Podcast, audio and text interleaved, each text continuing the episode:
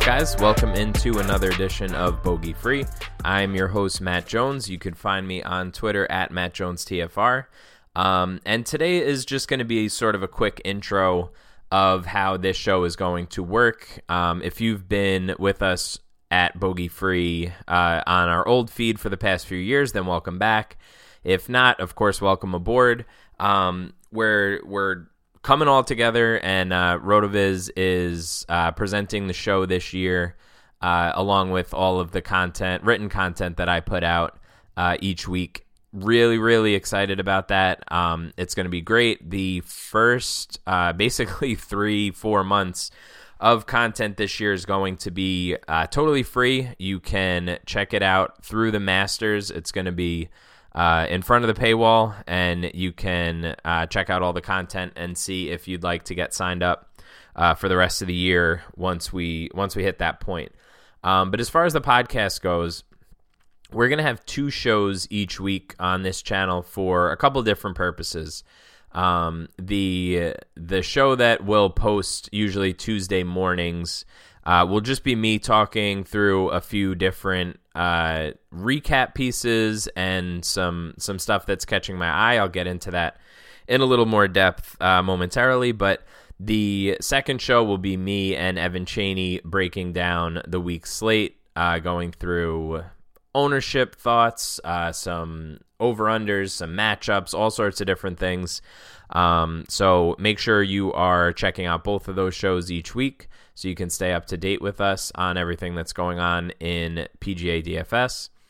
Uh, but for the for the solo pod, there's going to be a couple of different segments. So each week in in the article that will come out on Wednesday mornings, um, I name a couple of cash locks for the lineup, and basically a cash lock is pretty self-explanatory. It's a guy that I'm willing to lock button if I'm making a ton of lineups. It's a guy, uh, a couple of guys that I am willing to go all in on, whether it's single entry or cash lineups or whichever, whatever your preferred format is. You can, um, you can hopefully, hopefully count on these guys uh, to make it through. Um, this past week, if you read the article for the Tournament of Champions, we had a pretty good showing to start off the year. Uh, I I tagged Patrick Cantlay and Collin Morikawa, and it was a no cut event, obviously, but uh, fourth and seventh place finishes, not bad to uh, to start off the year. I'll be tracking that. You'll see, um, you know, it's it's total transparency on all those. I will share uh, average price, finish position, how many DraftKings points these guys are scoring, where they're finishing in different tournaments, um, and hopefully we can uh, we can have some repeated success like we did last year. Um, after we get through that, the second segment of the show will be uh, sort of a lineup review of either my single entry team or my cash lineup, which will be a combination of. It will always include both of the cash locks and um, we're going to be rolling out a lineup optimizer here in the near future over at Rotoviz, so you will be able to uh, toy around with that yourself soon. Um, I'm still doing some test drives of it, so uh, we'll I'll be reviewing my lineup that is sort of spit out of that optimizer, and we'll see how the model is performing as the year goes on. Um, and then every so often there will be something that pops up, whether it's something that I uh, I want to work on, a project, uh, something that I'm trying to do a little bit differently than some other folks in the industry, or it'll be just something in general that a stat that caught my eye or something I want to talk about a little bit more. Sort of think back to uh, the the old numbers game uh, pod with uh, God, there's a there were plenty of uh, plenty of RV alum on there. I'm thinking about the the Rotodoc uh, Hermsmeyer edition. Um, just sort of things I'm working on, things I'm noticing, uh, and a preview of sort of what's to come as far as the content side goes.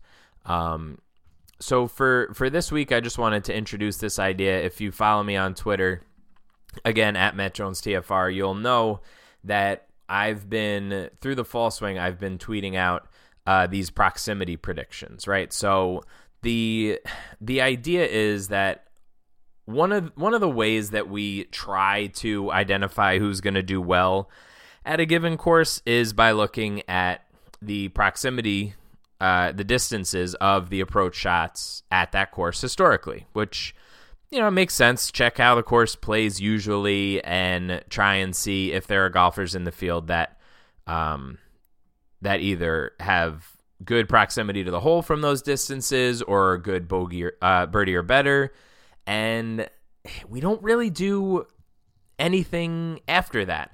And it doesn't really make a ton of sense to me because you think about the the range of guys on tour and how far they can hit the ball.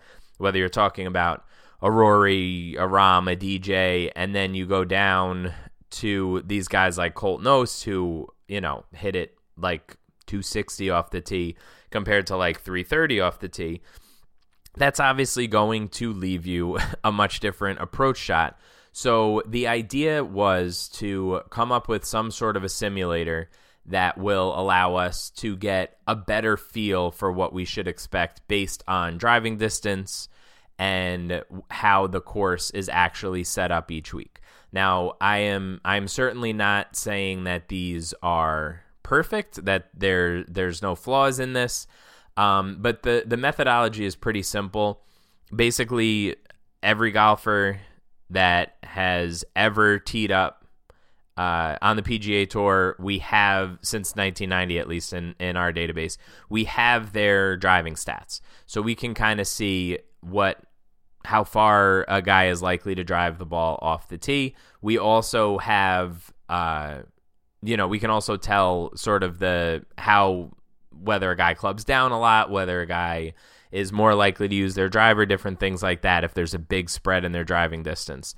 So basically what we're going to do each week and it'll be included in the in the preview article, we're going to simulate like thousands and thousands of drives and we'll take a sample of those thousands and thousands of drives and overlay them onto different the different holes that the golfers are likely to face and we will figure out what kind of approach shots they're going to face. And in theory, then that would allow us to sort of narrow down a little bit more whether a guy is going to see a lot of shots from 150 to 175 yards, even though most people will see, you know, a, a 200 plus yard shot on that particular hole. Um, so that's that's sort of the theory behind it. I'm going to be publishing that. It'll be in a table that you can download and play around with yourself. Um, it may not be up this week for the Sony, but it will definitely be up uh, in the coming weeks. And you can play around with the data, and of course, you know, ask any questions that you want. You can direct uh, right to my Twitter at Matt Jones TFR. Um, but other than that, the uh, the shows on Tuesday morning are going to be reasonably short, probably somewhere in like the 10 to 15 minute range. And then as uh, as we do the full slate shows, they'll be closer to, you know, 40 45 minutes and we'll get some good guests on here and uh, and hopefully have a good year. So make sure you keep an eye out for all that, the written content, uh, the episode tomorrow that will be dropping with Evan Cheney and until then, good luck, and we will talk soon.